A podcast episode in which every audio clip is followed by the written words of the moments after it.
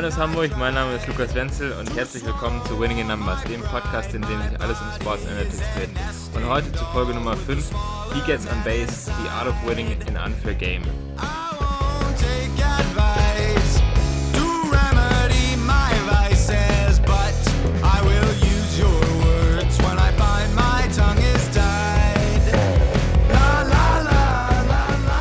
Heute beschäftigen wir uns mit Moneyball, wie man im Baseball Statistiken nutzt, um unterbewertete Spieler zu finden und wie Billy Bean zusammen mit Paul DePodesta Baseball langfristig revolutioniert hat. Viel Spaß!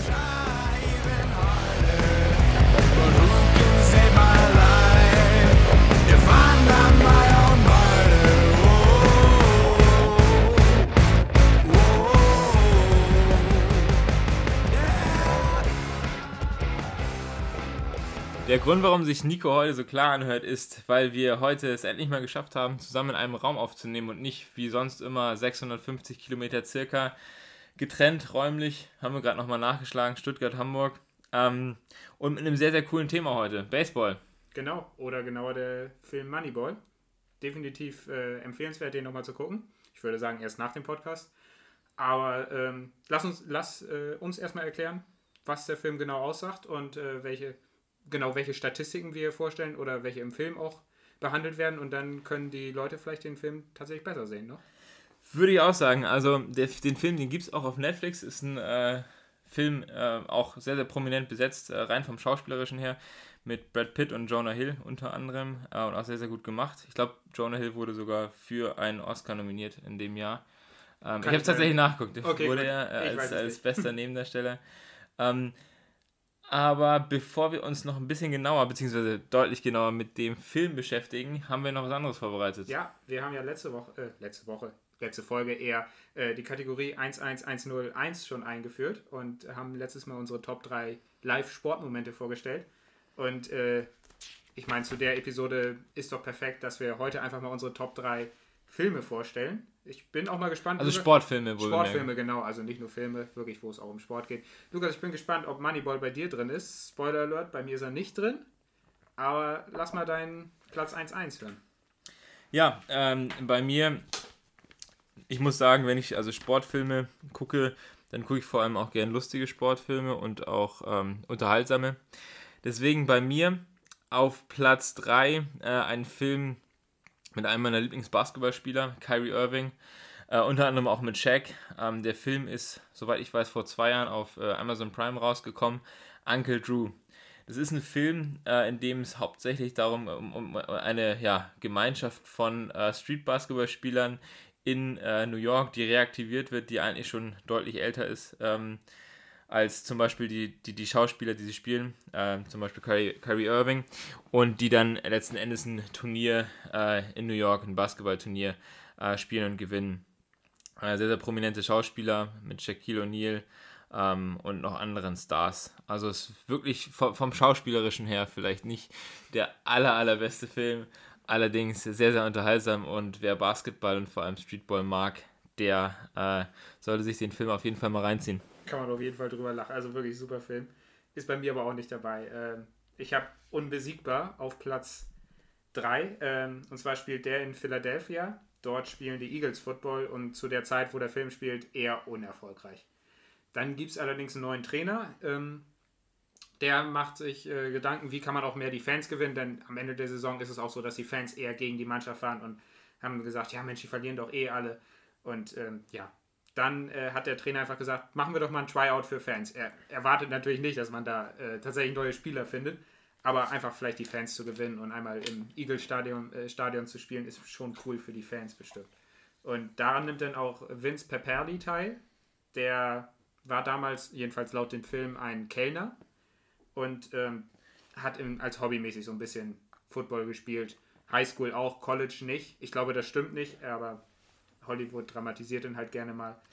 Und laut dem Film schafft er es dann tatsächlich ähm, ins Trainingscamp und ähm, überzeugt da tatsächlich auch und schafft es sogar ins äh, 53-Mann-Team. Äh, und ähm, die ganzen anderen Spieler sind natürlich nicht überzeugt, weil er geht von Anfang an ähm, total hart äh, rein da und ähm, da haben die Spieler eher Zweifel, dass das passt bei dem.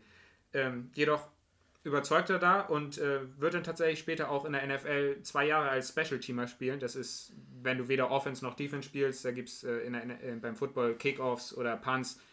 Wir, wir machen bestimmt auch nochmal einen Podcast über Football. Bestimmt, ganz hier. Ja. Ähm, da erklären wir nochmal genauer, was das ist. Und jedenfalls spielt er da zwei Jahre lang und macht das auch echt ganz gut. Laut dem Film schafft er sogar einen Touchdown. Wenn ich richtig recherchiert habe, ist das falsch und Hollywood hat wieder ein bisschen dramatisiert. Aber äh, gut, trotzdem super anzugucken. Mein Platz 3, ja. Absolut, toller Film. Äh, wie heißt nochmal der Hauptschauspieler? Äh, Mark Wahlberg, glaube ich. Genau, richtig. Ja, genau. Toller Schauspieler, vor allem, vor allem in dem Film. Gut, dann komme ich jetzt mal wieder zu einem eher lustigen Film. Äh, meine Top 5 ist, äh, beziehungsweise Top 3 ist wirklich eher, ähm, was heißt lustig? Also auf jeden Fall äh, bei mir auf Platz 2 äh, Cool Runnings, ähm, der Film, in dem eine jamaikanische Bobmannschaft äh, fast Olympia-Gold holt. Ähm, nur auf den letzten Meter noch aufgeholt wird. Ich fand den Film, also auch wenn er jetzt natürlich nicht äh, zu 100% irgendwie eine wahre Geschichte äh, schon ziemlich weit weg von der war, Geschichte genau, leider, aber genau, trotzdem fand ich den Film gut. Ähm, fand ihn lustig, äh, kann man gut angucken. Das ja. ist meine Top 2. Mein Top 2 ist ähm, wieder eher ernster als lustig. Äh, und zwar ist der, heißt der Film Rush der geht es um den Meisterschaftskampf in der Formel 1 und zwar zwischen Nico, Niki Lauda und James Hunt. Und halt auf der einen Seite ist der hart arbeitende, aber auch talentierte Österreicher mit Niki Lauda. Und dann gibt es den Sunny Boy, der gerne feiert, aber auch wirklich ein guter Fahrer ist und richtig gutes, äh, richtig großes Talent hat, ähm, James Hunt. Und ähm, der Film zeigt vor allem auch die Szenen vom Nürburgring. Ich nehme an, viele von euch kennen die Szenen, wo Niki Lauda sich damals sein halbes Gesicht verbrennt und ähm, da aus dem Wagen noch gezerrt wird und äh, gefühlt eigentlich schon tot war, vor allem weil in der Formel 1 damals echt viele Tote es gab. Und ähm, er überlebt das tatsächlich und mit ganz schlimmen Verbrennungen und äh, ist dann im Krankenhaus und kämpft sich dann tatsächlich noch zurück. Er sieht immer wieder, wie James Hunt die Rennen gewinnt und er im Meisterschaftskampf überholt wird. Er schafft es tatsächlich wieder zurück ins Auto und äh, kämpft nochmal um die Weltmeisterschaft und dann geht es halt ich weiß gar nicht mehr, ich glaube Fuji ist die finale Strecke, in Japan jedenfalls. Und ähm, da sind ähnliche Bedingungen wie damals beim Nürburgring. Und ja, ich spoilere das mal nicht, wie der Film ausgeht. Ich, ich vielleicht kennen den viele äh, auch, kennen die Szenen und äh, trotzdem super gut anzugucken hat echt Spaß gemacht. Gibt es soweit ich weiß auch auf Netflix, ne? Stimmt, gibt es auch auf Netflix, ja. Muss ich mir auch noch angucken, nicht, dass wir zu ja. viel Werbung machen. Ähm, den, meine, meine Top 1 gibt es auch auf Netflix, das heißt... Deine Top äh, 2 gibt es, glaube ich, aber nicht auf Netflix. Das, das kann gut sein, Gab's, ja. glaube ich, auf sein. Disney Plus, also... Und es gibt auch natürlich Amazon Prime. Amazon Prime haben wir auch schon jetzt erwähnt, da Uncle Drew. Naja, äh, nichtsdestotrotz Nummer 1 und äh, auch sehr, sehr aktuell ähm, gerade eine spannende Geschichte dazu gehört, äh, und zwar Space Jam. Ähm, es gibt ja jahrelang Gerüchte über einen zweiten Teil mit unter anderem LeBron James. Ähm, aber der erste Teil mit Michael Jordan, er hat ihn ja damals, und das, deswegen fand ich, äh, das, deswegen jetzt wieder gerade so aktuell, ähm, in äh, Los Angeles aufgenommen. Soweit ich, ich weiß. ich glaube, das kann gut sein. Auf jeden Fall ähm, in Disneyland und nicht Disney, Disney World ist ja in Orlando, ne? Genau. Genau, also in Disneyland. Und ähm, zur Zeit, äh, zu, zu der er das aufgenommen hat, ähm, wurde da eine, eine Halle für ihn aufgebaut, weil er unbedingt neben den äh, Dreharbeiten noch trainieren wollte und besser werden wollte, also Michael Jordan. Und äh, da sind wohl ganz, ganz viele Stars ähm, zu ihm gekommen. Zum Beispiel Patrick Ewing hat äh, mit ihm gespielt da in LA oder auch ähm, ganz, ganz viele andere Stars und das ist dann so, so, eine, so eine Art äh, Playground geworden für die ganzen NBA-Stars. Äh, ich weiß nicht, in welcher Folge Last Dance äh, wurde das erwähnt? Ich wollte genau auf das gleiche gerade anschauen, auf Last Dance, denn äh, in einer Folge, ich weiß nicht in welcher, aber sieht man tatsächlich da, wo wirklich fast äh, nur die Topstars aus der ja. NBA da zu sehen sind und Wahnsinn, wie gut die da spielen in der Offseason. Das ist fast so cool wie, ähm, man redet ja immer vom äh, ähm, Footage, wo das äh, Dream Team trainiert. Genau, richtig. Und, aber ja. das in, äh, bei, in Disney World, äh, in Disneyland, sorry, ist wahrscheinlich sogar noch mal ein bisschen cooler zu sehen da, obwohl das einfach nur so ein ganz kleiner Ausschnitt ist. Absolut. Und das nehmen wir mal mit. Ich werde das nochmal recherchieren, in welcher Folge das genau war und dann, äh, dann werden wir das nächste, in zwei Wochen, nächste Folge, nochmal äh, thematisieren bzw. euch nochmal erzählen. Ja, das war meine Top 1, Space Jam, toller Film. Cooler Mix damals, irgendwie bringt das auch Kindheitserinnerungen zurück, von daher, ah ja, toller Film. Mein Platz 1 hat vielleicht auch so ein bisschen mit der Gegenwart zu tun, vielleicht eher so ein bisschen traurige Gegenwart. Denn äh, ich denke, viele haben die Szenen aus Amerika gesehen und ähm, mein äh, Platz 1 handelt auch so ein bisschen von Rassismus. Und zwar heißt der Film Invictus. Der spielt in der Post, äh, Post-Apartheid-Zeit, also nach der Apartheid in Südafrika. Und Nelson Mandela ist gerade als erster schwarzer Mann äh, Präsident geworden in Südafrika.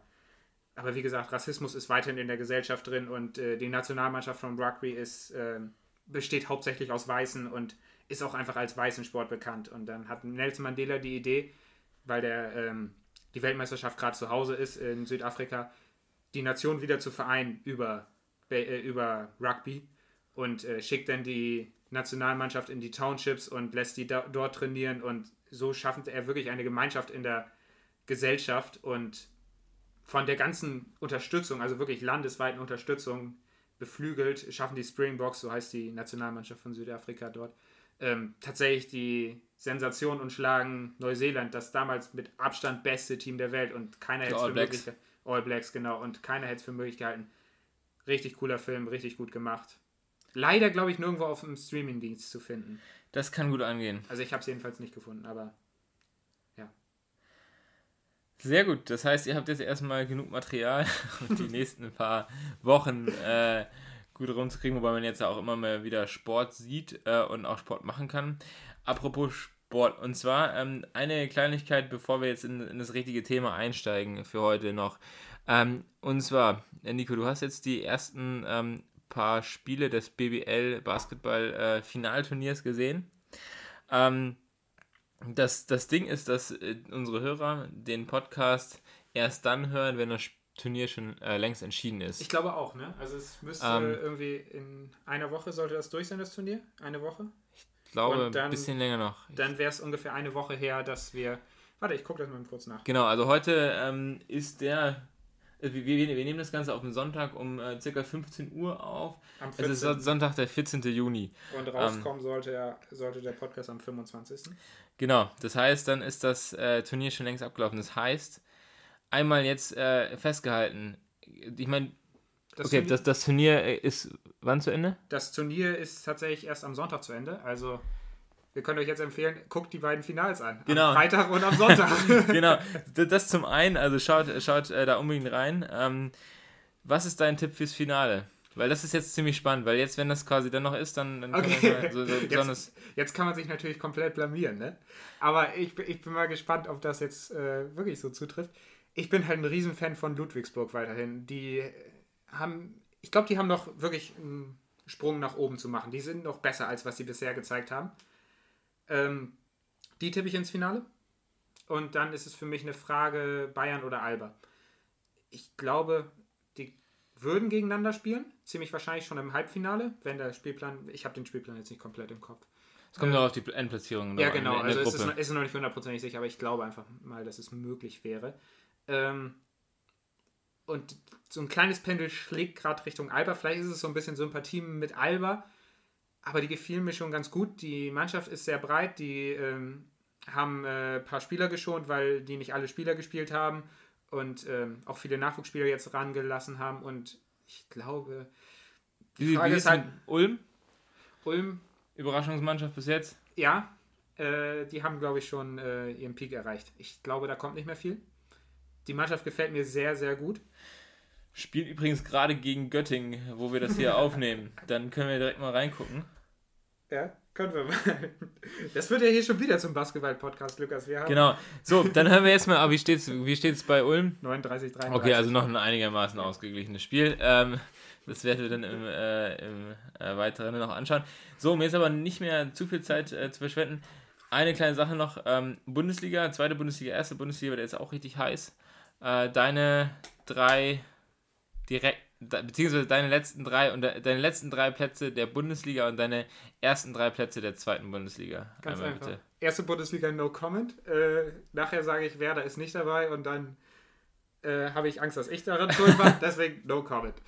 Zweite äh, Liga. Zweite Liga haben wir eben ja schon ein bisschen. Also Paderborn ist ja ganz kurz, Paderborn ist ja in der ersten Liga wahrscheinlich schon. Ja. Sicher Paderborn, Paderborn gehe ich mal raus, ähm, sag ich mal, die sind gehen direkt runter. Also als, als letzter entweder wer, äh, als vorletzter entweder Werder, Mainz oder Düsseldorf. Düsseldorf. Ja. Mehr ist da auch nicht, ne? Ich bin gerade gar nicht Augsburg so. vielleicht noch, aber die gewinnen gerade. Okay. Ähm, ja, dann äh, Arminia Bielefeld ist für mich auf Platz 1 weiterhin. Auch bald rechnerisch. Ja. Und dann, ähm, ich glaube tatsächlich nicht, dass Stuttgart das schafft. Stuttgart äh, ist nicht unter meinen Top 3. Und ich glaube, Hamburg steigt direkt auf und Heidenheim geht in die Relegation. Okay, interessant. Ich wäre natürlich auch spannend zu sehen, wenn man den HSV gegen Bremen in der Relegation. Ich habe gerade gestern schon gesagt, das Spiel müsste irgendwo ganz weit weg stattfinden. Was, Ähm. was, was sind denn deine Tipps, Lukas? Also ich muss sagen, in der ersten Liga, ich bin in der ersten Liga sehr, sehr wenig informiert äh, und in der zweiten Liga auch gar nicht so. Ähm, aber ich, ich glaube, dass die Mannschaften irgendwie, also außer Bielefeld, jetzt irgendwie gerade alle versuchen, nicht aufzusteigen, jetzt speziell der HSV und Stuttgart. Gerade hat Stuttgart wieder gegen Karlsruhe verloren. Ähm, naja, wir werden es sehen, wir werden es sehen. Ähm, das müsste dann auch in zwei Wochen soweit sein wahrscheinlich. Ne? Jetzt ist diese nochmal noch mal eine äh, englische Woche. Genau. Ja. Ähm, und dann, ja, wir werden sehen, ob wir, ob wir recht hatten oder ob wir komplett falsch lagen.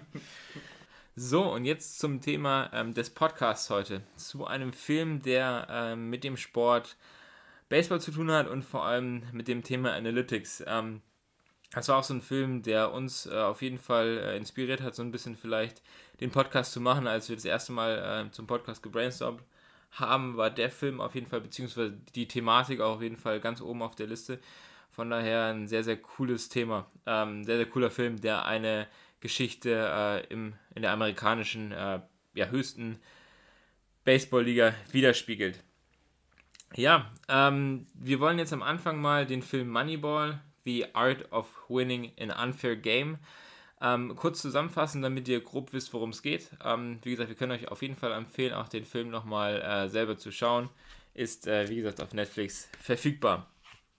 In dem Film geht es im, wei im weitesten Sinne um den Sportvorstand, um den General Manager der Oakland Athletics. Die Oakland Athletics sind ein ja, mittelmäßiges ähm, Team in der Major League Baseball, der höchsten amerikanischen Spielklasse für Baseball. Und ähm, das Team ist kein Team, das wirklich viel äh, Budget zur Verfügung hat, um Spieler ähm, zu kaufen. Und daher kommt auch der, der Begriff Moneyball, was wir später noch erklären. Ganz kurz hier vielleicht schon mal ein kleiner Vergleich. Ähm, das Team, ähm, die Oakland Athletics, haben ein äh, Budget für äh, Spieler, Spielergehälter im Jahr 2000, in dem der Film auch spielt, von circa 39 Millionen. Die, ähm, die ja, stärkste Mannschaft in dem Zeitraum, die New York Yankees, circa 125 Millionen. Und genau darum geht es in dem Film. Es geht darum, dass der General Manager Billy Bean mit Analytics und einem, ja, äh, einem Gehilfen, äh, Paul de Podesta, beziehungsweise im Film heißt er Peter Brandt, versucht, ähm, diesen, äh, diese Ungleichheit im Budget auszugleichen, indem er Spieler kauft, die besser performen, als, ihr, als es ihr Gehalt quasi ähm, ja, widerspiegelt. Es ist so, dass äh, in der Saison 2000, 2001, Ich glaube, das passt, ja. okay, passt, nicht, dass wir die, die Zahlen durcheinander bringen, äh, 2000, 2001 ähm, drei Starspieler der Oakland Athletics ähm, die Oakland Athletics verlassen und ähm, ja, das äh, Team bzw. der Kader so, ein- so ein kleiner Trümmerhaufen ist. Keiner weiß so recht, äh, wie sie nächstes Jahr spielen sollen, weil sie ihre besten Spieler verloren haben. Sie haben aber auch nicht wirklich viel Geld. Ähm, der GM Billy Bean fragt öfter mal beim Besitzer des Teams nach, ob er nicht vielleicht noch ein bisschen mehr Budget bekommt, um äh, eine bessere Mannschaft aufzustellen. Dem ist aber nicht so. Und äh, ja, keiner weiß so richtig, wie es in die Zukunft geht. Im weiteren Verlauf verpflichtet Billy Bean dann äh, entgegen ähm, ja, seinen Scouts, die bisher ihn immer beraten haben, einen komplett äh, baseballfremden äh, ja, Analytiker, beziehungsweise eigentlich einen Ökonom, der mit Basketball, äh, mit Basketball, Basketball fällt auch nicht, aber auch vor allem mit Baseball nicht viel am Hut hat. Im Film heißt er Peter Brandt äh, oder auch also in, im echten Leben Paul de Podesta, der ihm dabei hilft, mit Hilfe von Sabermetrics, das sind äh, Statistiken, die ein äh, ja, bekannter äh, Baseball-Statistiker Bill James ein paar Jahre zuvor entworfen hat, ähm, ja, Spieler zu analysieren und Spieler zu finden, die viel, viel weniger kosten, also viel, viel weniger Gehalt nehmen, als äh, es sie letzten Endes wert sind. Auf diese Statistiken werden wir auch noch zurückkommen und werden äh, die noch genauer erklären, beziehungsweise Nico wird das gleich tun. Im weiteren Verlauf des Films ist es dann so, dass eben mit oder beziehungsweise aufgrund von bestimmten Statistiken und Analytics Spieler ausgesucht werden, entgegen äh, ja, Scouts, die ähm, andere Beweggründe für ähm, Spielerentscheidungen bzw. Spielerverpflichtungen haben, als äh, die Statistiken es vorhersagen. So, und dann ähm, setzt Billy Bean sich aber gegen seine erfahrenen Scouts durch und führt tatsächlich die Kaderplanung aufgrund dieser neuen Statistiken durch und kriegt dabei super viel Gegenwind. Zum einen von, äh, ja, von seinem Coach, der das äh, Team trainiert, der will am Anfang gar nicht die Spieler aufstellen, die er verpflichtet, weil sie einfach ähm, auf den ersten Blick nicht äh, wirklich gute Spieler sind, beziehungsweise nicht wirklich gut auch ins Team passen. Ähm, er kriegt super viel Gegenwind von den Medien, die einfach nicht glauben, dass er damit ähm, ja, ein gutes Team aufstellen kann. Und auch noch äh, von, von, von anderen Leuten. Auf jeden Fall ist es dann so, dass das Ganze im Film auch schwierig anläuft. Ähm, die ersten Spiele in der Saison gehen verloren und keiner glaubt so richtig daran, dass das was wird. Allerdings äh, stellen sie dann im Verlauf der Saison einen sehr, sehr guten Rekord auf, haben äh, mit, ich glaube, den fünf besten Winning Streak in der MLB-Geschichte mit 20 Spielen, die sie hintereinander gewinnen. Und letzten Endes, äh, ja, ähm, geht das Ganze auf. Sie schaffen es in die Playoffs, fliegen dann äh, zwar nach der, nach der ersten Runde raus. Es ist aber trotzdem ein riesengroßer Erfolg für die Franchise, für das Team. Und ähm, am Ende wird dann Billy Bean, der General Manager von den Boston Red Sox, abgeworben. Das, äh, das Angebot lehnt er aber ab und er bleibt bei seinen Oakland Athletics noch ein paar Jahre ähm, erfolgreich. Da hört der Film aber auf. Also hier im Prinzip nochmal als Zusammenfassung, worum es geht. Ähm, es werden ja neue Methoden für die Kader, für die Kaderauswahl äh, versucht zu nutzen, die letzten Endes ähm, ja die erfahrenen Baseball-Scouts so ein bisschen ähm, aufregen, beziehungsweise sie einfach nicht dran glauben, weil erfahrene Coaches so ein bisschen anders gewohnt sind äh, auszuwählen, ähm, die letzten Endes aber funktionieren. Und vor allem ähm, von, von jemandem kommen, der nie professionell Baseball gespielt hat, sondern einfach viel Ahnung von Statistik bzw. Äh, IT und äh, Analysen hat. Äh, von daher passt es eigentlich super in unseren Podcast. Es stellt den Konflikt dar zwischen Erfahrung und zwischen Eye-Test und eben neuen Metriken, auch wenn es jetzt schon ein paar Jährchen her ist. Ähm, aber ja, das ist so der, der grobe Scope des Films. Ist ein wirklich guter Film. Wie fandest du ihn, Nico? Ich fand ihn gut. Also nicht Top 3 würdig bei mir für die, äh, Stimmt, das haben wir jetzt gesehen. Für die Kategorie, aber äh, kommt man gut angucken. Ich meine, passt halt wirklich super zu unserem Thema und ich glaube, es war auch so ungefähr wirklich der Startschuss zu dem äh, neuen Zeitalter, nicht nur im Baseball, sondern komplett im Sport, dass man mehr auf Daten guckt und sich auch nicht nur anguckt, was machen die da auf dem Feld, sondern einfach, wie erfolgreich sind sie da auch. Absolut, genau. Und vor allem Jonah Hill, haben wir ja schon gesagt, finde ich, spielt das super, aber auch Brad Pitt und äh, die anderen Schauspieler noch. Ähm, ist wirklich auch schauspielerisch ein sehr, sehr guter Film. Von daher, ähm, ja, unbedingt äh, anschauen. Ja, vielleicht seid ihr aber auch nicht so Baseball-Experten wie Lukas und Genau. Ich, ne? Deswegen würde ich einfach mal vorschlagen, ich stelle in der Kategorie, wie gewinnt man hier, ähm, Baseball vor. Und Ganz kurz vielleicht zum Hintergrund. Wir haben zwar öfter mal schon Baseball geguckt ähm, ja. und auch mal Highlights gesehen, allerdings mussten wir uns dem Ganzen echt nochmal äh, neu annehmen und nochmal komplett Baseball äh, von, von hinten aufrollen quasi, weil das ähm, doch äh, ja, viele ähm, Kleinigkeiten und Einzelheiten gibt, die wir dann auch nicht so wussten. Aber auf jeden Fall ein interessanter Sport. Ja, ich, ich glaube, ich habe sogar angefangen mit irgendeinem YouTube-Video, wo wirklich von ganz Anfang alles erklärt wurde. Es gibt vier Bases und so weiter. Das werde ich gleich auch so ein bisschen machen, aber ähm, erstmal auch zu sagen, wenn wir irgendwelche Fehler machen, korrigiert uns gerne über äh, via Twitter oder unsere Mailadresse winninginnumbers at gmail.com. Genau. Doch jetzt erstmal eine kleine Spontan-Trivia, Lukas. Nenne mir drei aktuelle MLB-Spieler. Um. Ähm. und da, da ich mich auch wirklich nicht auskenne, nehme ich mal kurz mein Handy in der Hand und ja. muss die Spieler dann googeln, ob sie wirklich um, ähm, Das ist äh, eine gute Frage. Ähm, also ich weiß auf jeden Fall äh, Justin Verlander. Den kenne ich tatsächlich ist, auch. Soweit ich, ich weiß, Star-Pitcher von äh, Houston. Ich glaube aus Houston. ist auch egal, ich kenne es wahrscheinlich viel. Houston Astros, wenn der. Genau. Ähm, müsste ich aber lügen. Ähm, ich muss ganz ehrlich sagen, das war es auch schon. ich bin okay. leider, also das ist eine Liga, ähm, mit der ich mich noch nicht so befasst habe. Ähm, Shame on me. Astros. Shame on me. Und verheiratet mit Kate Up. Ja, das könnte auch vielleicht der Grund sein, warum ich ihn kenne. Nein, ähm, aber genau, den hatte ich noch im Kopf, weil ja, er auch damals bei Detroit gespielt hat. Ähm, okay, bei den Tigers, als ich in Amerika war, von daher. Das ist noch irgendwie im Hinterkopf. Ähm, aber ja, shame on me, ich bin da nicht so 100% involviert in der MLB. Ja, ich glaube, ich glaub, viel mehr wäre es bei mir auch nicht geworden. Ich hätte vielleicht auch Max Kepler, den einzigen Deutschen. Ah, okay. Äh, aber dann hört es auch wirklich gefühlt auf. das ist, also das spiegelt vielleicht auch schon wieder, wie gut wir uns tatsächlich im aktuellen Baseball auskennen. Aber wie wir uns jetzt auch reinfuchsen werden. Denn genau. Baseball bietet viel äh, Raum für Analytics und wird sicherlich auch in Zukunft mal äh, Thema sein bei uns. Ja, bestimmt wird das nochmal irgendwie tiefer gehen behandeln. Ich nehme an, wir machen das heute nur in einem Podcast erstmal. Genau. Und dann wird es wahrscheinlich nochmal ein bisschen tiefer im anderen Podcast gehen. Aber jetzt erstmal zur Kategorie. Wie gewinnt genau. man hier? Ja, also erstmal erkläre ich ein bisschen zur Historie, würde ich sagen. Und zwar kommt es ähm, vom Europä von einem europäischen Spiel, und zwar Schlagball. Das Brennball. Brennball? Nein. Nein, das. Äh, okay, jedenfalls kommt es von Schlagball. Ähm, das wurde 18. Jahrhundert äh, schon gespielt.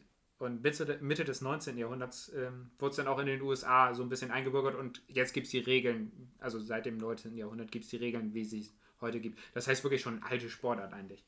Die wichtigste, aber wahrscheinlich nicht die beste Liga ist die MLB, wo auch der Film spielt und unser Thema heute ist. Ähm, es ist aber auch beliebt in Lateinamerika, Ostasien und besonders Lateinamerika ist wirklich sehr stark darin. Wahrscheinlich sogar besser als die Amerikaner. Und wie immer äh, erwähnt, es gibt den deutschen Spieler Max Kepler, obwohl es in Deutschland echt eher sportlich nicht wirklich relevant ist. Ähm, und es gibt auch noch drei weitere Pitcher in einer Minor League. Ähm, das kann man so vergleichen mit der zweiten Liga. Ähm, jetzt aber zum Spiel. Also es gibt vier Bases, wie ich eben schon erwähnt habe. Die sind äh, im Viereck aufgeteilt. Und auf dem Feld gibt es neun Verteidiger. Einer dieser Verteidiger wirft den Ball Richtung des einen Offensivspieler, der sich auf dem Feld befindet und er versucht den Ball so zu werfen, dass der Schlagmann, eben der Spieler, der auf, äh, der auf der offensiven Seite da steht, den Ball nicht trifft. Allerdings darf er den Ball nur durch ein gewisses Fenster werfen. Also ein imaginäres Fenster. Da sagt dann, äh, achtet ein Schiedsrichter drauf, ob der Ball da durchgegangen ist oder nicht. Hinter dem ähm, Schlagmann kniet noch ein weiterer Defensivspieler, der fängt den Ball, der Catcher. Dazu sind noch vier weitere Verteidiger an den Bases verteilt. Und es gibt noch drei, die drei restlichen Verteidiger sind im sogenannten Outfield. Das heißt, hinten, wo so ein bisschen mehr Grün ist und wo nicht mehr so viel, äh, wo die Bälle dann manchmal hinkommen. Ähm, was passiert genau beim Spiel? Also trifft der Schlagmann den Ball innerhalb eines gewissen Sektors. Das heißt also, er darf nicht mit, äh, der Austrittswinkel darf nicht zu groß werden. Dass er, er darf nicht irgendwo hinschlagen, sondern muss gefühlt einfach gerade ausschlagen. 45 Grad, nee, 90 Grad. 90 Grad. 90 Grad, 90 Grad Winkel ist das. Und ähm, ja, das ist halt das Ding. Ähm, wenn er einmal rumkommt um die Bases, das um heißt, die vier Bases. Um die vier Bases, genau, dann hat er einen Punkt gemacht. Äh, wenn der Ball direkt aus der Luft gefangen wird von einem Verteidiger, also er schlägt den Ball ins Outfield und einer fängt ihn, oder auch meinetwegen an den Bases, und er fängt ihn direkt, ohne dass er den Boden vorher berührt, ist der Spieler raus. Wird der Spieler, äh, läuft der Spieler zu einer Base und wird von einem Verteidiger berührt, der den Ball gerade in der Hand hat, ist er auch raus. Ist ein das ist ein Catch. Nein, Catch Nee, genau, das ist, glaube ich, ein Tag-Out. Tag-Out, genau. Ja. Ähm, andere Sache ist, man könnte auch aus sein, wenn man als Verteidiger äh, die Base berührt, den Ball in der Hand hat und der Offensivspieler gerade zu der Base läuft. Dann ist man auch raus. Also wie in der Schule beim Brennball quasi. Genau, das ist auch tatsächlich, ich habe auch so, ähm, auch noch vorgehabt, das so zu erklären, dass man wirklich sagt, man kann es eigentlich mit dem Brennball vergleichen, wie man es damals in der Schule gespielt hat. Ich glaube, damals gab es ähm, irgendwie, ging, war man nur raus, wenn es gab so eine Homebase, glaube Genau, richtig. Wenn, die, wenn da der Ball den Boden ja, genau, so, quasi. So war das. Ähm, ja, wo war ich jetzt stehen geblieben? Ähm, genau, wie kann er noch raus sein? Äh, ja, wenn er zur Base läuft und das war's eben. Es gibt eben, man als Verteidigung versucht man drei Outs zu schaffen. Schafft man das, ist das Inning vorbei und die nächste Mannschaft ist dran. Da gibt es neun Innings für jede Mannschaft. Also in jedem Inning ist quasi einmal mit einmal gewechselt. Verteidigung ja, genau. und Offensive. Genau. Jeder macht in den neun Innings ähm, alles, äh einmal alles. Also gibt es äh, neun Möglichkeiten, muss man neunmal verteidigen und man muss neunmal angreifen. Und äh, ich glaube, es gibt keine Unentschieden im Baseball. Das heißt, du, es gibt, wird immer weiter gespielt, dann gibt es extra Innings, bis ein Sieger feststeht. Okay, kann also sehr lange dauern. Kann sehr lange dauern. es gibt allerdings ja auch Spiele, die teilweise wirklich sehr, sehr äh, niedrig äh, Scoring ausgehen. Ja. Wo es dann teilweise 1, 2, 0. Das sind dann auch sehr, sehr interessante Spiele wahrscheinlich. Weiß ich nicht. Ich, ich glaube, das einzige Spiel, was ich gesehen habe, jetzt zur Vorbereitung ging mit 5 Punkten war das Endergebnis und ja, gut. Hat mich jetzt nicht so mitgerissen. Es war cool, aber so nach dem fünften Inning wurde es dann irgendwann langsamer. äh, langweilig, nicht langsam. Ähm, Allerdings müssen die Offensivspieler, ich habe ja eben erwähnt, dass es diese Bases gibt, die müssen aber nicht komplett rumlaufen, um den Punkt zu machen. Die können auch einfach mal auf der Base stehen bleiben und sagen, okay, jetzt bin ich hier safe, weiter komme ich nicht mehr. Ähm, auch wie beim Brennball. Genau, auch wie beim Brennball. Und die dürfen dann weiterlaufen, wenn, der, wenn ein weiterer Spieler, eben der der neue Schlagmann ist, den Ball in den Sektor geschlagen hat. Dann dürfen die loslaufen und äh, müssen dann halt auch rechtzeitig äh, an der nächsten Base sein, nicht dass sie da äh, mit Tag-Out oder mit der äh, an Base-Out raus sind. Ähm, man kann als Schlagmann aber auch noch andere, auf andere Weise Bases gewinnen. Und zwar passiert es vielleicht mal, dass der Pitcher den Ball aus Versehen auf dich wirft und du getroffen wirst. Du musst so ein bisschen versuchen, den auszuweichen. Du darfst nicht einfach deine Hand hinhalten und sagen, Schiri, ich wurde getroffen. Aber wenn du aus Versehen getroffen wirst, dann sagt der Schiri, ja, du wurdest getroffen, lauf eine Base weiter. Oder wenn der Pitcher viermal den Ball außerhalb des eben erwähnten Fensters wirft und ähm, der Offensivspieler eben nicht geschwungen hat. Dann sagt er auch, das sind vier Balls, nennt man das. Dann darf er auch eine Base weiter. Äh, man kann aber auch raus sein durch Strikeout. Wie passiert das? Es gibt, äh, man hat drei, äh, drei, Strikes zur Verfügung. Drei Strikes, amerikanische Sportart. genau. Und ähm, was ist ein Strike? Und zwar entweder man schwingt und der Ball, man trifft den Ball nicht, dann ist das der erste, äh, erst, äh, ist das ein Strike eben. Ähm, oder man schwingt nicht und der Ball geht durch das Fenster, dann hast du auch einen Strike. Du kannst auch einen, den ersten oder den zweiten Strike bekommen, wenn du den Ball schlägst, aber außerhalb des Sektors aufkommt und nicht innerhalb des Sektors. Dann ist es der erste oder zweite Strike, nie der dritte. Ähm, genau, ja. So kriegt man die Strikes. Das ist erstmal eine gute Grundlage, würde ich sagen, oder? Ja. Also im Prinzip versucht man also im Baseball ähm, vom gegnerischen Pitcher den Ball so weit wie möglich oder so gut wie möglich in das Outfield zu schlagen ähm, oder halt eben drüber und einen Home Run zu erzielen. Genau, das ist auch noch. Das äh, und versucht eben zum einen auf die Bases zu kommen äh, und dann letzten Endes die Bases quasi, also einmal um die Bases rumzukommen, um dann auch einen Punkt zu erzielen. Ja, genau. Ich glaube, du kannst auch nie mit zwei Personen auf einer Base sein. Ja, genau, richtig. Genau, ja. Ne? ja, genau. So ist das auch. Und was man vielleicht auch noch sagen kann, was so ein bisschen besonders ist an diesem Teamsport, es ist eigentlich kein Teamsport, denn du stehst als Einzelspieler einfach da und äh, anderer verbessert dich einfach nicht. Also du spielst eigentlich alleine in der Offensive genau, ja. zumindest. Und ähm, das ist halt auch wirklich wichtig äh, für Analysen, denn jetzt kann man einfach perfekt analysieren. Äh, du hast keine Einflüsse von außen, du musst performen und deswegen ist die Analyse mit Zahlen, äh, mit Daten auch so äh, powerful äh, mit äh, im Baseball. Absolut. Da können wir mal ein, ein, Gegenbeispiel bringen, wenn wir jetzt zum Beispiel mal äh, uns beide und noch zwei, drei weitere Leute auf den Court stellen würden mit LeBron James. Ähm, als Beispiel, dann würden wir wahrscheinlich auch besser aussehen, weil sich eben ähm, durch äh, ja, Räume ergeben oder auch äh, vielleicht ähm, wir nicht so gut verteidigt werden, weil richtigerweise ein anderer Spieler mehr verteidigt wird in dem Fall eben LeBron James. Ich, ich glaube, die ähm, Verteidigung würde LeBron trippeln und wir würden alleine stehen. Wahrscheinlich, genau. Aber das nur so als kleinen Hintergedanken schon mal. Ähm, genau. So, jetzt haben wir, wie gesagt, eine gute Grundlage. Jetzt wollen wir mal aber in den äh, Film Moneyball einsteigen, ein bisschen genauer. Und zwar habe ich dafür ähm, einmal ganz, ganz, ganz kurz vielleicht nur ähm, als Faktencheck bzw. Hintergründe ähm, damit wir so ein bisschen äh, wissen, ob das überhaupt tatsächlich so passiert ist. Also, wie gesagt, äh, Billy Bean gibt es tatsächlich. Äh, er ist schon äh, seit 1997 äh, GM bei den ähm, Oakland A's gewesen, hat davor mehr oder weniger erfolgreich auch selber in der MLB gespielt, eher weniger erfolgreich und ähm, war dann aber ein äh, ja, maßgeblich ähm, beteiligt an diesem Erfolg der Oakland A's eben ab 1997 beziehungsweise eben im Speziellen dann in der Saison, äh, die wir betrachten. So, und dann gibt es tatsächlich eine Szene, die sehr, sehr wichtig ist für den Film. Und zwar ist es gerade so, dass Billy Bean kurz davor ist, ähm, einen Spieler zu verpflichten von den Indians und dann mitbekommt, dass Peter Brandt, eben der vorher bei den Indians gearbeitet hat, ähm, ja, neue Methoden, eben die von Bill James verwendet, um Spieler zu analysieren um, und, und um unterbewertete Spieler zu bekommen. Und da fängt er eben, also Peter Brandt, der Ökonom, an, zu erklären, warum bestimmte Spieler überhaupt gar nicht das wert sind, was vielleicht viele denken. Das ist so der erste Anfang. Da wird Billy Beanen auch so langsam hellhörig und merkt, okay, vielleicht hat er was drauf. Und die zweite Szene, die das noch so ein bisschen unterstreicht, ist dann eine Szene, in der das Scouting-Team der Oakland Athletics zusammensitzt im Raum mit äh, eben Billy Bean und seinem Assistant, äh, mit Peter Brandt und wo dann einmal gezeigt wird, wie die Scouts ihre Spieler auswählen. Da wird quasi eine Diskussion geführt, gerade welche Spieler kaufen wir für die nächste Saison, welche Spieler kaufen wir, damit wir eben die Star-Abgänge ähm, kompensieren können.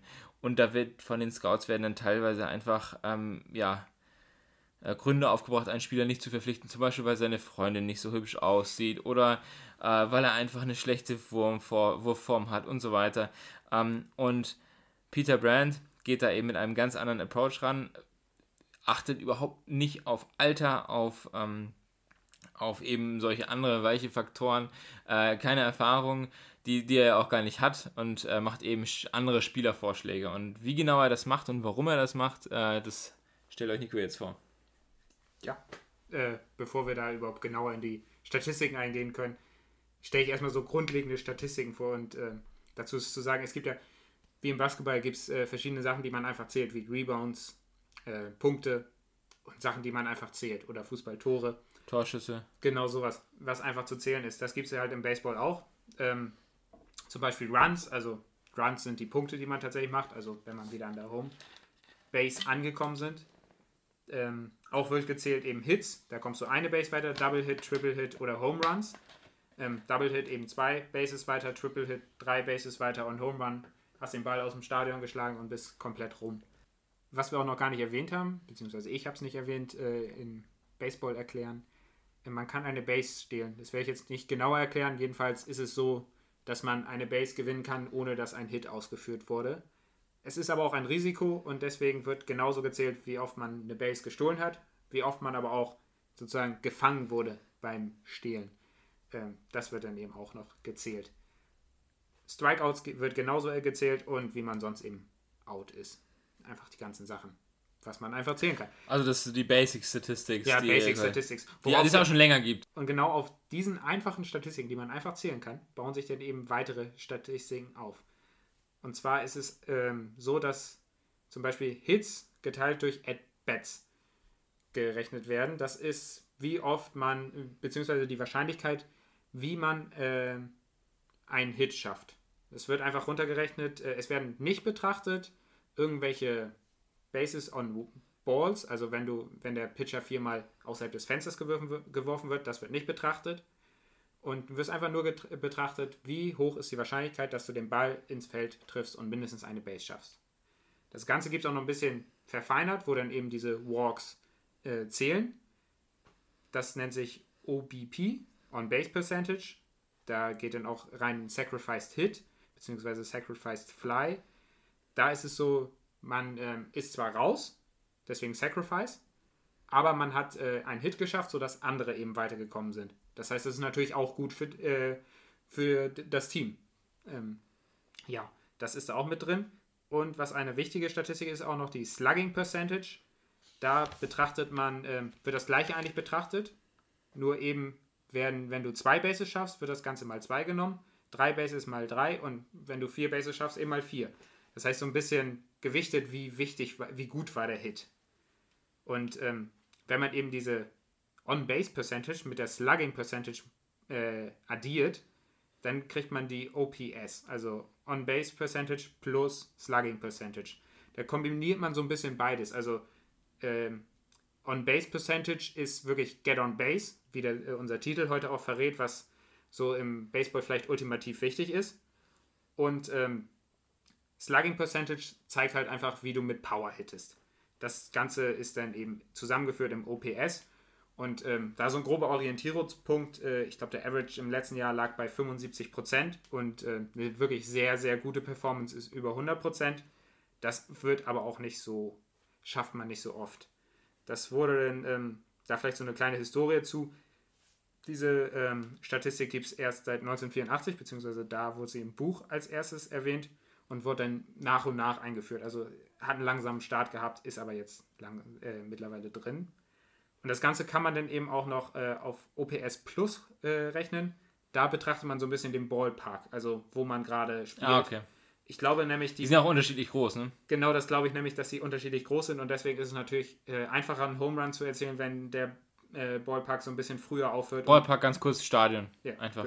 Genau. Und äh, da schaffst du eher den Home Run, als wenn der meilenweit groß ist und äh, man immer noch wieder den Ball holen kann. Ja, das wird ein Betracht. Das ist ähm, für Better. Es gibt ja noch äh, Statistiken für Pitcher und der Defense, die habe ich jetzt hier auch noch aufgeschrieben. Ich glaube, die sind eher irrelevant. Ähm, Beziehungsweise für den Film vielleicht auch nicht für so. Den Film irrelevant, denn wir betrachten heute so ein bisschen mehr die Offense. Ich weiß nicht, was, was du das Gefühl hattest, aber wo ich Baseball geguckt habe, war schon für mich eher so das Gefühl, ähm, das Spiel bestimmt ähm, der Hitter und ja, äh, vielleicht, der, äh, vielleicht der Pitcher noch. Ähm, aber wirklich. Es gibt natürlich auch ganz krasse Defensive ja. Plays, wo dann Bälle gefangen werden, ja. die schon halb quasi über die Bande rüber sind und sowas. Highlight-Videos haben wir alle gesehen. Da gibt es ähm, tatsächlich auch Statistiken zu, ähm, wo es irgendwie besonders starke Plays und besonders starke Fehler betrachtet man da. Das ist alles so ein bisschen, glaube ich, zu viel, wenn wir das jetzt alles äh, aufzählen. Wenn ihr Interesse dran habt, schreibt es uns via Twitter, via genau. äh, unserer Mail-Adresse. Dann machen wir es in unserer zweiten Folge, die bestimmt kommen wird zu Baseball. Da erklären wir noch ein bisschen mehr dazu. Was vielleicht, ähm, ja, aber was wirklich interessant ist, ist die äh, Moneyball-Statistik. Genau, also wie hat Peter Brand es geschafft, Spieler herauszufinden, die im Prinzip kein anderer, äh, wo kein anderer gedacht hat, dass sie tatsächlich gut sind und ja. die dementsprechend auch eben günstig waren und für den Etat von den Oakland Athletics eben auch möglich waren, also sie zu kaufen. Wie, wie hat man diese Spieler herausgefunden? Ähm, also eine wichtige Statistik ist eben diese OPS, die ich eben erklärt habe, mit On-Base Percentage plus Slugging Percentage, wo er wirklich sehr viel drauf aufgebaut hat.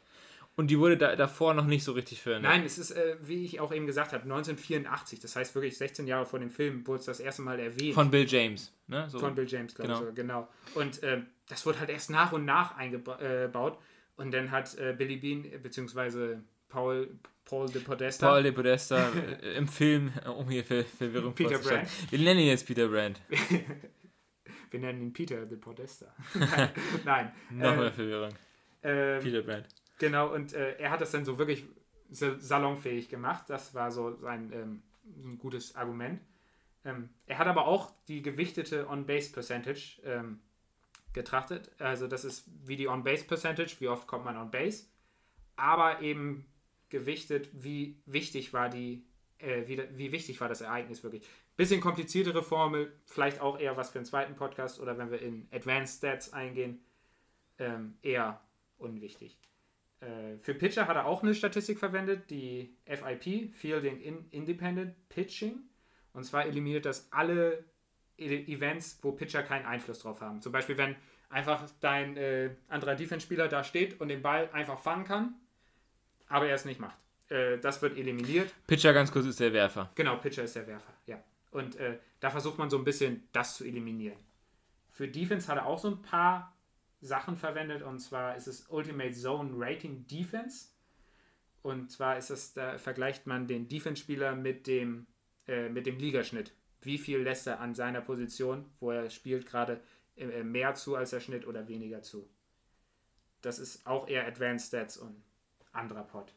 Ähm, Value over Replacement Player, auch Defensiv-Stat. Äh, Wie viel wert ist der Spieler wirklich, wenn man ihn gegen einen Durchschnittsspieler austauscht? Ähnliche Denkweise und genauso ist es auch Wins above Replacement. Genauso.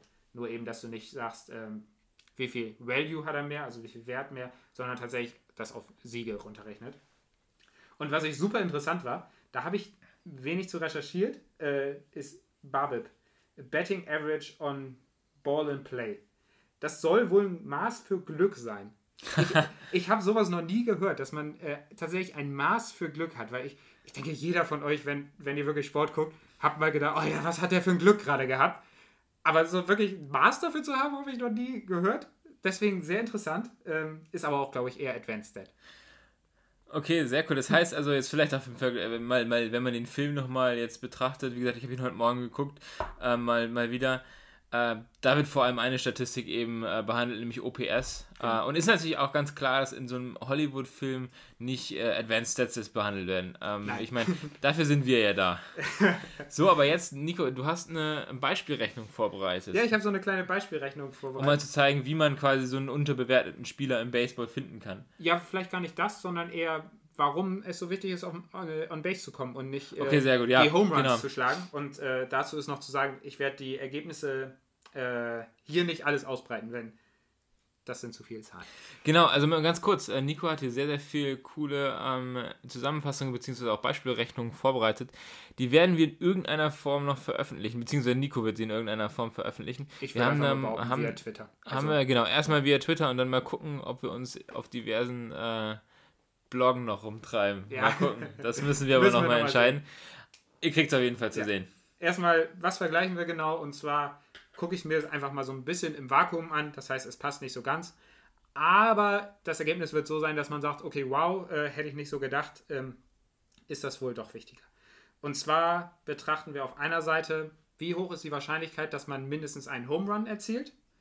Und äh, auf der anderen Seite, wie äh, hoch ist die Wahrscheinlichkeit, dass man mindestens einen Punkt über nur Bases schafft. Also Punkte macht, aber ein Home Run ausschließt. Das gleiche machen wir aber, wir schließen äh, beim Home Run aus, dass äh, keine äh, Punkte durch Bases erzielt werden. Also man kann tatsächlich, da wird einfach nur gesagt, man kann nur durch Home Runs äh, Punkte machen oder durch Bases. Ist natürlich nicht so richtig, aber es soll einfach nur so ein bisschen zeigen, wie, das, ähm, wie die Zahlen sind. Und zwar habe ich errechnet, dass die Wahrscheinlichkeit ist, dass man einen Home Run in einem Inning schafft, mindestens ein bei 10,564% liegt. Das heißt, so ungefähr in jedem zehnten Inning schafft man mindestens einen Home Run. Ähm, Rechnung könnt ihr sehen, werden zur Verfügung gestellt mit allen Erklärungen. Äh, Lukas, du hast das durchgelesen. Ich glaube, ja. ich hoffe, ja. du hast das ganz gut verstanden. Sehr gut nachvollziehbar. Ja. Ähm, dazu vielleicht so ein paar Zahlen. Und zwar ist es so, dass äh, im letzten Jahr die Home Run Wahrscheinlichkeit eines einzelnen Spielers bei 3,61% war.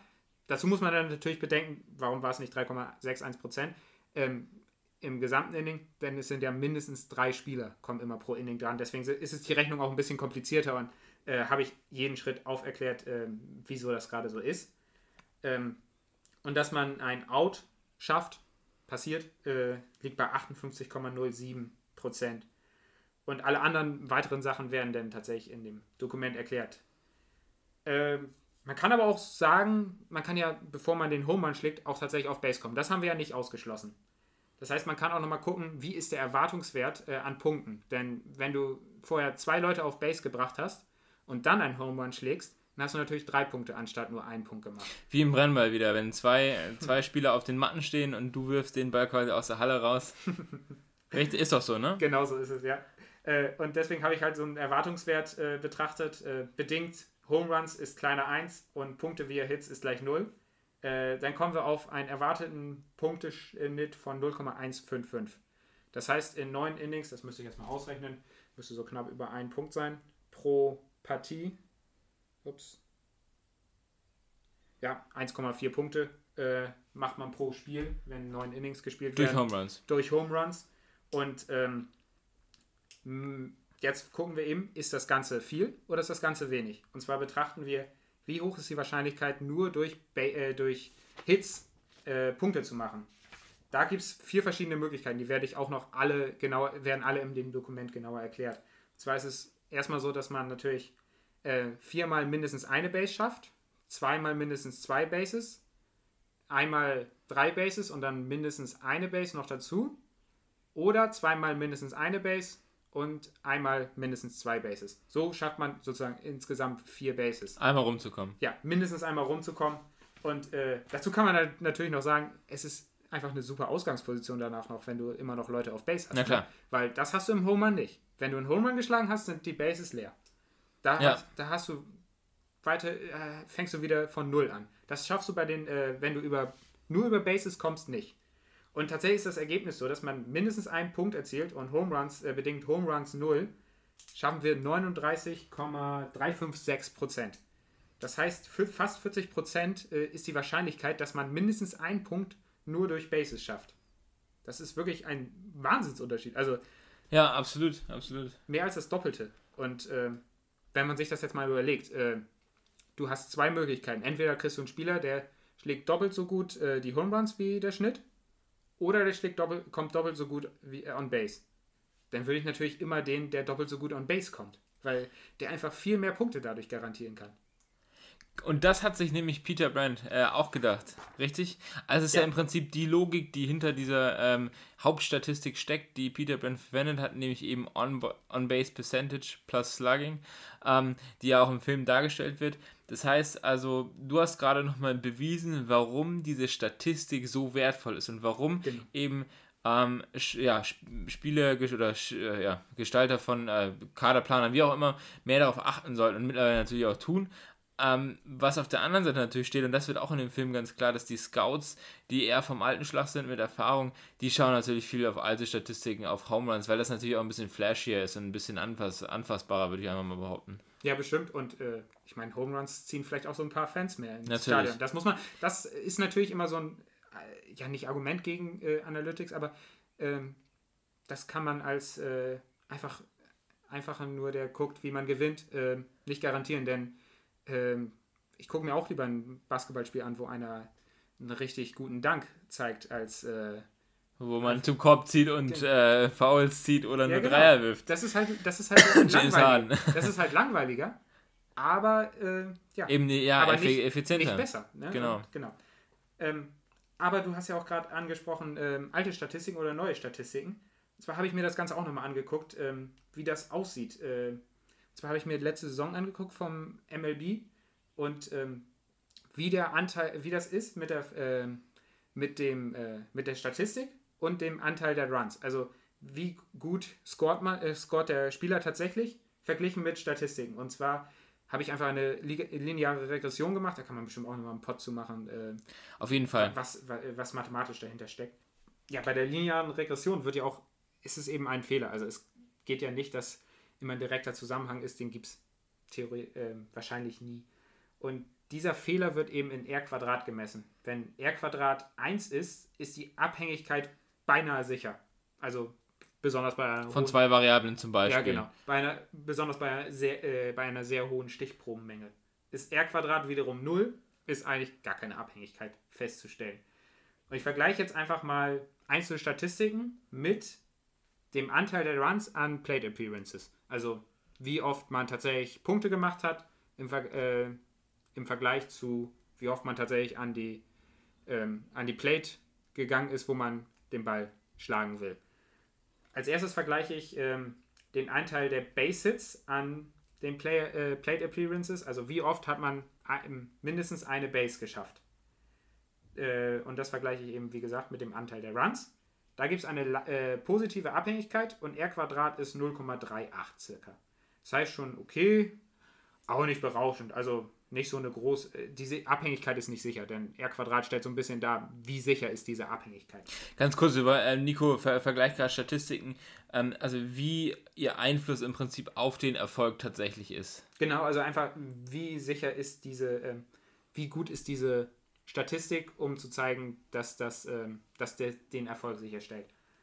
Und vergleicht man das jetzt mit äh, den Home Runs, äh, an dem Anteil der Home Runs an Plate Appearances, gibt es nur eine leichten positive Abhängigkeit. Das heißt nicht so hohe Abhängigkeit, das ist schon mal aussagekräftig im Vergleich zu Base Hits. Und das R Quadrat ist auch kleiner, denn du hast nur 0,33. Das heißt, die Abhängigkeit ist gar nicht so sicher wie die andere. Das Ganze kann man auch mit zwei Bases und drei Bases machen, da ist die Abhängigkeit sehr klein, deswegen lasse ich es mal raus. Ähm, es gibt aber auch, dass man wirklich gefühlt gar keinen Zusammenhang feststellt. Und zwar ist es bei Strikeouts. Da gibt es eher eine leicht negative Abhängigkeit, ist ja auch sinnvoll, umso mehr Strikeouts du schaffst, umso äh, hast, umso weniger Punkte kannst Ergibt's du machen. Sinn, ja. Allerdings ist es so, dass da R Quadrat nur 0,01 ist. Also sehr unsicher. Sehr unsicher, eigentlich gar nicht sicher. Und ähm, ich habe ja schon so ein paar andere Statistiken vorgestellt, die so ein bisschen mehr rechnen als einfach nur zählen. Und da wäre dann einmal die Hits, at, äh, Hits per at bat, also einfach wie oft sch, äh, schlägst du den Ball. ins Feld rein. Äh, da gibt es eine positive Abhängigkeit, ist aber bei R Quadrat nur 0,29, das heißt auch nicht so sicher. Es wird aber besser, denn On-Base Percentage. Die Hauptstatistik aus. Nee, nicht die Haupt Moneyball, beziehungsweise eine der. Ah die, ja, ohne die, Slugging, okay. Genau, noch ohne Slugging.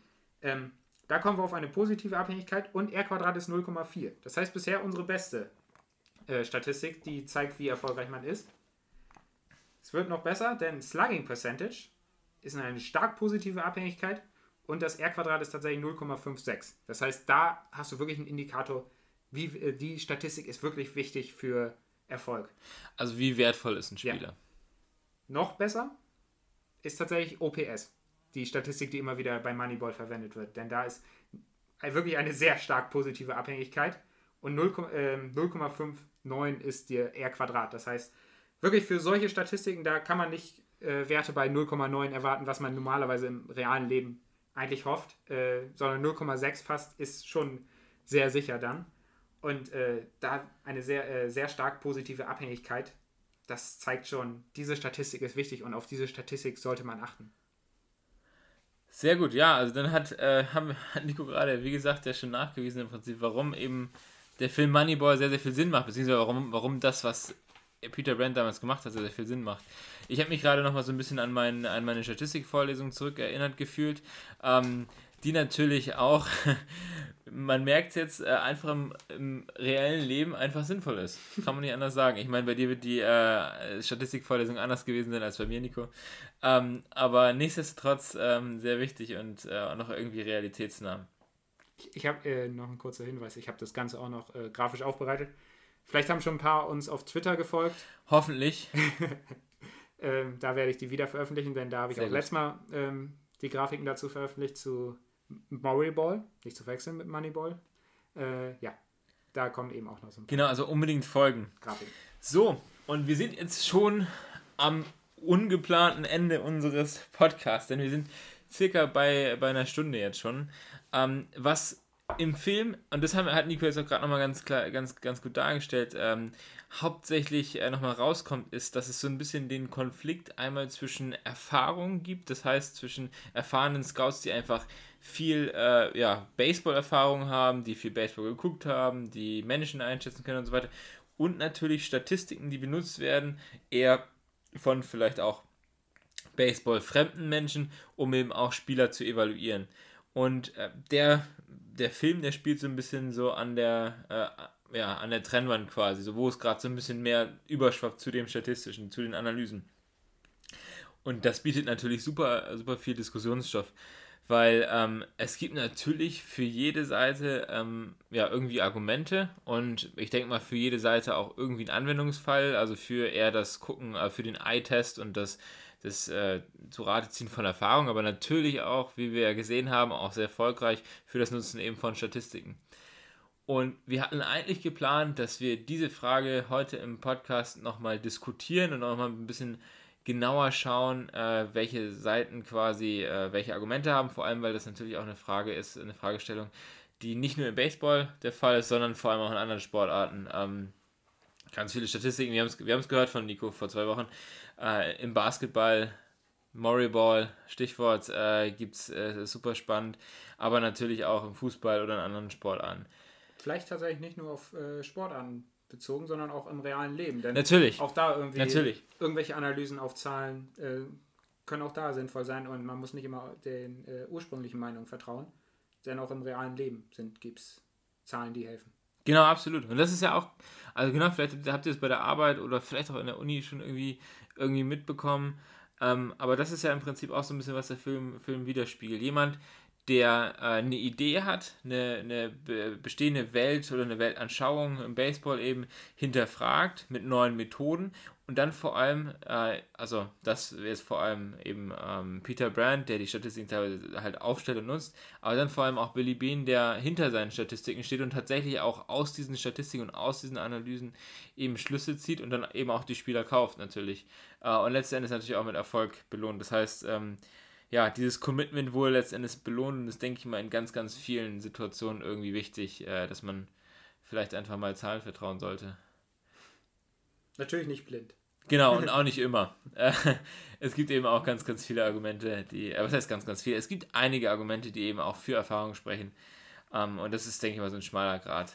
Aber bevor wir jetzt hier wirklich äh, in der wirklichen Diskussion, die wir geplant haben, ausarten, würde ich sagen, beenden wir den Podcast jetzt erstmal und Lukas, ich glaube, wir sind auf einem neuen Social Media Kanal, ne? Genau, äh, absolut. Und zwar einfach, um euch vielleicht auf gewohnten Plattformen noch ein bisschen mehr Einblicke zu, zu gewährleisten, wollen wir uns auch ein bisschen bemühen, auf Instagram unterwegs zu sein. Ähm, das werden jetzt nicht so zu 100% die äh, wahrscheinlich langen Absätze sein, aber es werden immer mal wieder Statistiken sein, es werden immer mal wieder äh, Sachen sein, Artikel vielleicht, die uns begegnet sind und äh, mehrmals Screenshots von den Sachen, die wir gerade machen. Zum Beispiel werde ich jetzt demnächst mal aus dem letzten Podcast, äh, das ist auch wahrscheinlich zurückliegend schon, nochmal posten, wie es im Prinzip, äh, wie ich es hinbekommen habe, mit einer, ähm, mit einer Software quasi ein Basketball auf einem Bild zu, er zu erkennen.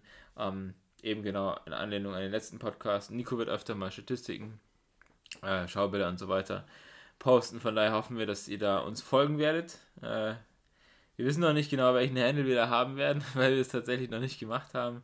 Ähm, aber ich schätze mal, wenn ihr nach Winning in Numbers bei Instagram sucht, werdet ihr uns dann ab dieser Folge finden, oder? Ja, nehme ich an. Sehr gut, dann ähm, ja, hören wir jetzt äh, unseren Outro-Song von Lithic. Und ich sag, bleibt am Ball und macht auf die Zeit. Ciao, haut rein. Ciao, bis nächstes Mal.